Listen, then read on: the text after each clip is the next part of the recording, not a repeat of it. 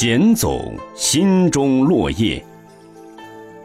顶洲禅师与和尚在庭院里读经，突然刮起一阵风，从树上落下好多树叶，禅师就弯着腰将树叶一片片地捡起来，放在口袋里。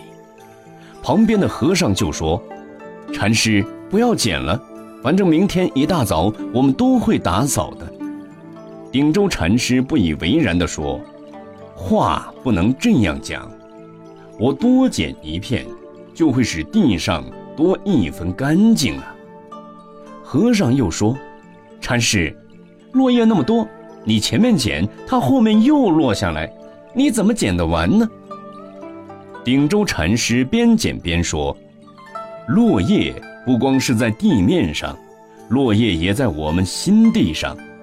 我捡我心地上的落叶，终有捡完的时候。”和尚听了之后，终于明白了禅者的真正生活是什么。